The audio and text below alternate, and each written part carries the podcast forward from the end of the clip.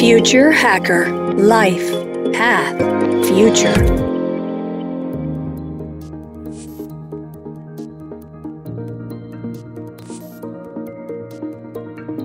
Olá pessoal, bem-vindos de volta aqui o Future Hacker, papo ótimo com Crocas, CEO do Porta dos Fundos. Ô Crocas, um assunto, cara, em pauta, né, no, no, no evento do Cyber Software desse ano, é a transformação dos negócios, né, principalmente na, na seara do entretenimento. É a impossibilidade, né, cara, de sediar eventos presenciais, né, trouxe um público muito grande para o digital e a diminuição das fronteiras né, entre música, games e produção de conteúdo. Você acredita que essa tendência, cara, foi acelerada, né, para cá ou teoricamente é algo contingencial? Ah, não, eu acredito que certamente acelerou. Sabe aquele. A sua mãe te fala assim: leva casaco que vai chover, leva casaco que vai chover.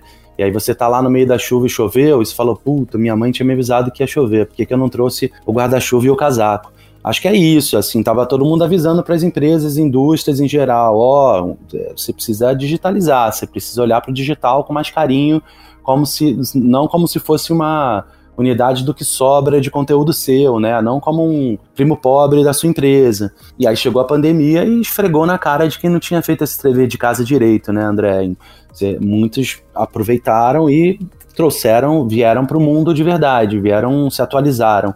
Alguns ainda estão ali perdidos, tentando saber como faz. Muitos morreram porque não conseguiram sobreviver à chuva, né? Enfim, mas eu acho que é um movimento que veio para ficar sim. Eu vejo principalmente os líderes de mercado entendendo isso de uma forma mais amadurecida e, e percebendo que digital não é uma disciplina, vamos chamar assim, que você tem que ir na sua empresa. Toda a sua empresa tem que estar entendendo de digital. Não é marketing digital ou PR digital. É tipo, o PR tem que ter tudo. não, não, não é mais separado, não deveria ser separado, entendeu? E eu acho que isso é uma vantagem, né? De, de quem já estava no digital, vai ser mais fácil ir para um presencial, digamos assim, do que o movimento ao contrário. Mas quem percebeu isso e tomou coragem finalmente vai conseguir sim. Pode demorar um pouquinho mais ou menos, mas acho que veio para ficar. Acho que é um caminho sem volta. Não, legal, exatamente isso que você está falando. É a mesma coisa que eu penso com inovação, né, cara? Se inovação, uma área datada de, inovação, eu acho que inovação deveria ser algo também que permeia, assim, deve ter um jurídico que tem uma cabeça inovadora, que tem um, né, uma área de procurement que, pensa, que tem uma cabeça inovadora. Então, né, eu também concordo contigo aí. Agora sim, você pega, por exemplo, né, o Sig de Solé, né, cara, assim, né, quando ele fechou, né, faliu. Né? Puta, assim, não existiria, não existiria o um mercado, cara, de você comprar um ingresso online e você assistir em tempo real, quer dizer, morreu assim antes de tentar tudo? Eu lamento também muito. Eu acho que talvez, eu não, enfim, não conheço muitos detalhes ali do que aconteceu. Se fosse eu, eu tentaria. É que ali eles são muito visuais, né? A experiência física é, é algo muito importante. É, não sei se também o, a questão do VR do, dessas experiências mais imersivas, elas também foram prejudicadas com a pandemia, né, André? Porque você não pode ficar num lugar mudando óculos de VR um no, na cara do outro, no rosto do outro, porque a pandemia né, dificultou um pouco, ela voltou um pouco para trás esse mercado, na minha opinião. Então, sei lá, é uma pena sobre o Cirque du Soleil, mas eu acho que eles devem ter tido algum caso específico que eu particularmente desconheço mais em detalhe, né, para dizer, mas lamento profundamente. Mas tomara que voltem, né? Acho que vacina chegando no, na, no braço de todo mundo, se o nosso desgoverno permitir, a gente vai conseguir voltar de alguma maneira assim e torço para que eles voltem também. Voltando um pouco para o humor, assim, Crocas, assim, é, é, é, é, muito difícil, quer dizer, né, por exemplo, é, uma grande parte de, né, de faturamento, né, de uma empresa de humor, né, como pode, são os eventos, né, corporativos, etc. Foi, foi possível é, transportar isso, quer dizer, para online? Conseguiu, teoricamente, ter essa, essa, essa ligação com a plateia, com mesmo sendo virtual? Olha, isso é muito legal. Eu acho que a gente, um dos lugares onde a gente mais aprendeu sobre a nossa audiência, sobre a nossa comunidade, foi no começo da pandemia, ao longo da pandemia, né? E eu te conto, André, que a gente tinha lá em março de 2019 uma boa frente de sketches gravadas, sketches presenciais, né? Então daria pra gente ficar ali, sei lá, um, dois meses sem produzir sketches, quando no dia 13 de março a gente é, definiu que seria home office para todo mundo para poder proteger o nosso time. Só que a gente colocou lá a primeira sketch, a segunda, e a gente notou que não, até pra gente soava uma coisa estranha, sabe? Sabe quando você via a gente abraçando, beijando, falando sem máscara? Aquilo era tão estranho de ver, de assistir. E a gente decidiu optar por fazer uma mudança muito rápida. Foram enviados kits de home office, de home studio para casa dos 13 talentos. A gente reuniu toda a cadeia de produção, desde roteiro, pré-produção, elenco, diretores, enfim, pós, todo mundo. E a gente falou: ó, vamos começar a ter que é, representar o momento que está agora, o momento das pessoas em casa, fazendo reuniões por Zoom, tendo saudade dos outros, enfim, representar o retrato né, do, do que estava acontecendo. O Porta dos Fundos precisa ter uma relevância cultural para poder aumentar os seus views, enfim, cair no boca a boca das pessoas.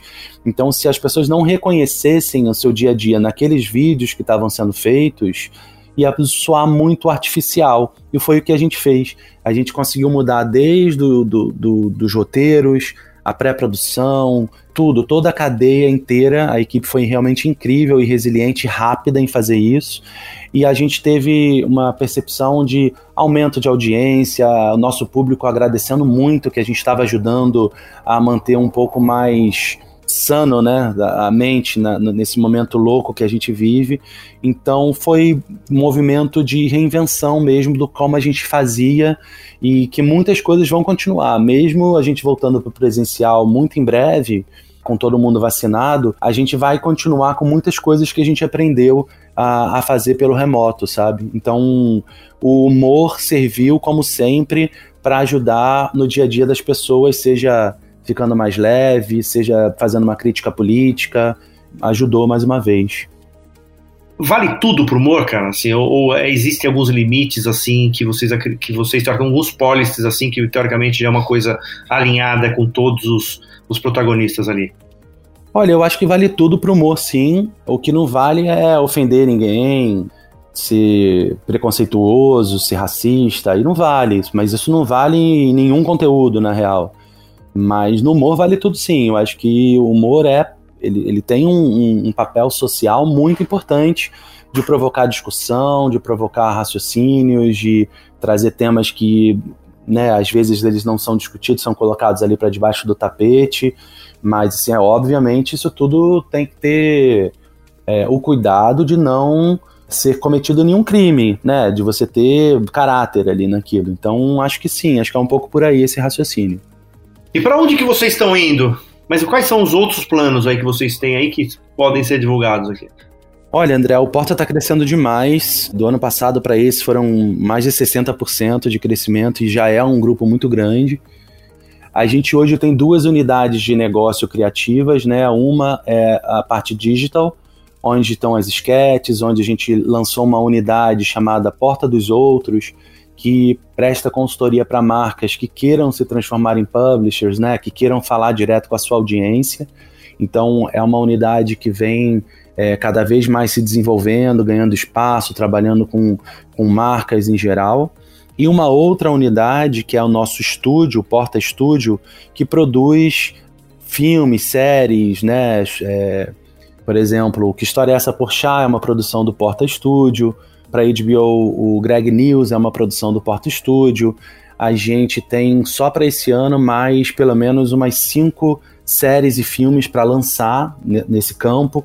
O YouTube Originals contratou a gente também para o Futuro Ex-Porta, que é um reality show que vai ser lançado esse ano ainda. A gente tem essas duas unidades, então seria a, a, o digital, que foi onde a gente nasceu, e tem o estúdio que comparando, seria o modelo, o mercado tradicional do entretenimento de uma produtora de, de filmes, de séries, né? De, então a gente consegue ter um pé muito forte nesses dois locais. Porta cresce cada vez mais nesses, nesses dois ambientes. Inclusive, por exemplo, no México esse ano a gente lança a nossa primeira série lá que chama Arina, que é uma série do, da versão do Peçanha, né? Que é o nosso miliciano daqui, que lá chama El Teniente é um sucesso estrondoso por lá no México e ele ganhou um spin-off que é uma série de oito episódios para Amazon Prime. Legal. Crocá, vocês têm algum projeto é, de impacto assim mais social, quer dizer, de estar tá descobrindo novos, novos talentos artísticos aí? Temos sim, André. A gente tem um time de um comitê só de novos talentos, com vários olheiros e olheiras, pessoas que estão observando novos talentos, pessoas interessantes para a gente trabalhar. Isso, obviamente, ajudou muito com a parte do Futuro Exporta, né? A gente recebeu mais de 10 mil inscrições de todo o Brasil. Além das pessoas que a gente selecionou, a gente pôde ter contato com um monte de gente muito legal, que, que naturalmente a gente vai continuar de olho, observando, acompanhando. É, então, certamente sim, a gente nota que tem que ainda muito feijão com arroz para trazer ainda mais diversidade para dentro do grupo, né? Mais é, outros tipos de sotaques também para cá, de outros lugares. É, nesse último ano a gente trouxe, né? João Pimenta, que é um comediante baiano incrível, o Joel, que é gaúcho, enfim, a gente vai é, olhando um pouco mais também fora do eixo Rio-São Paulo.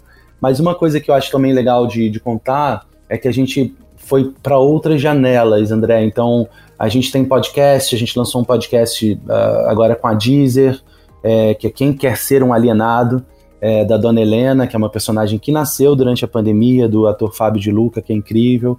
É, além disso, a gente tem o Twitch, a gente lançou um canal no Twitch chamado Salve, que tem como âncora o Kibe, né, o Antônio Tabet também. Então, a gente está se espalhando. Onde abrir o espaço para a gente entrar, a gente vai entrar. E sempre com humor, Crocas? Ou você, por exemplo, o Portas pode no futuro fazer um drama? Todos os talentos daqui, todos têm muita vontade de experimentar outras, é, outros gêneros né, da, da, do entretenimento. Eles são engraçados por natureza, então acaba que sempre cai para ter algum tipo de humor no projeto, mas não necessariamente só sobre humor, não. A gente pode se dar a liberdade de produzir qualquer tipo de formato que a gente queira, desde que seja bom e combine com o DNA do Porta. Crocas, tenho aqui uma última questão antes das considerações finais aí, cara, te explorar um pouco, né, só uma última questão que é da tua, teu conhecimento, né, que você tem, né, do mercado né, de comportamento humano, né, de entretenimento, etc.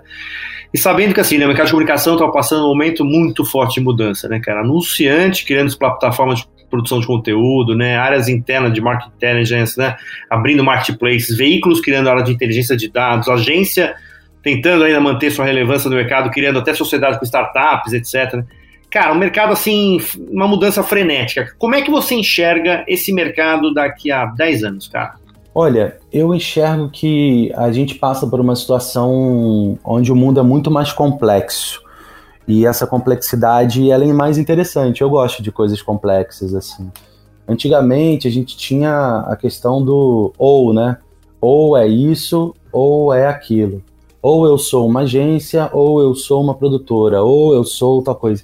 E hoje em dia você pode ser o E. O E é muito mais legal, né? Eu posso fazer collab, eu posso fazer cocriação. É, se eu não sei de um assunto, eu consigo convidar alguém que conheça daquele assunto faça uma parceria. Então eu acho que o futuro é o E.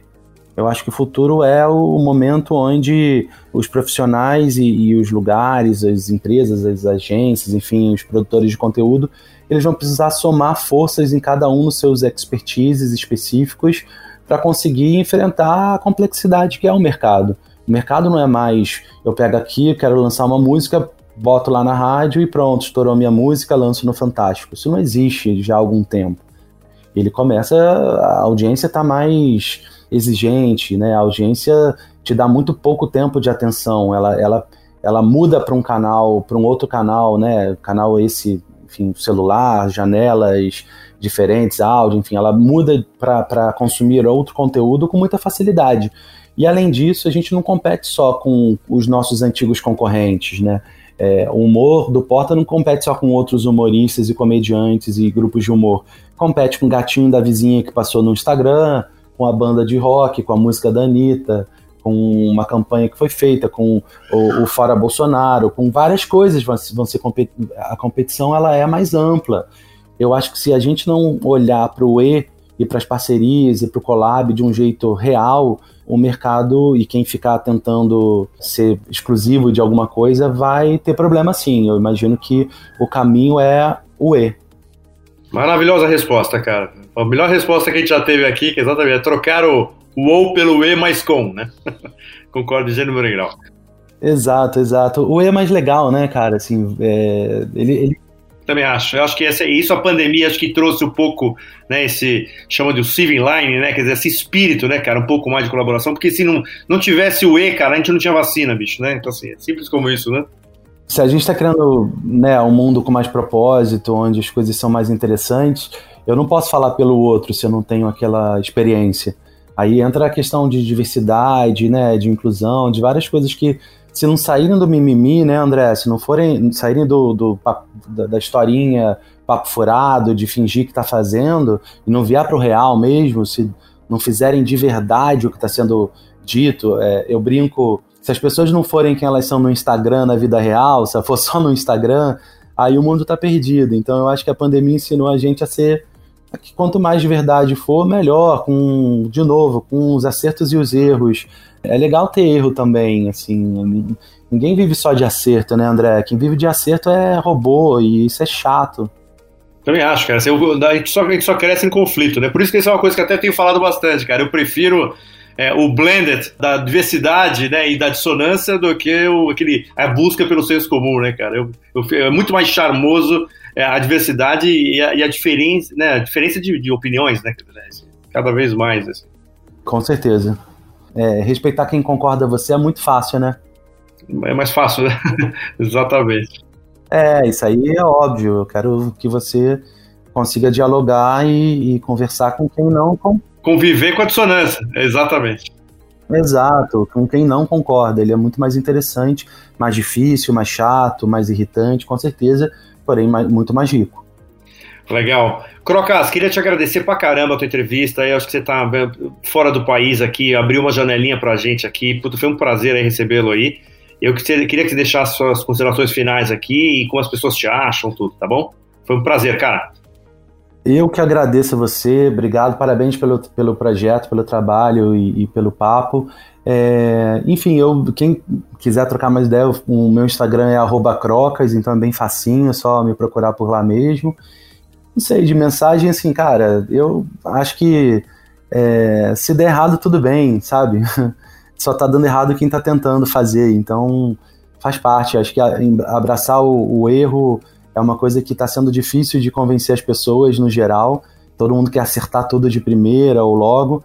É, mas se você está errando porque tentou fazer uma coisa incrível, diferente, bacana, tá valendo no jogo. Então, acho que isso é uma coisa que talvez as empresas e, e os grupos em geral pudessem trabalhar mais na cultura do, dos seus funcionários e dos seus colaboradores, né? Então, acho que isso é um ponto legal e fica até de dica para um, uma próxima conversa sua com alguém, a, a cultura do, do não ter problema com erro.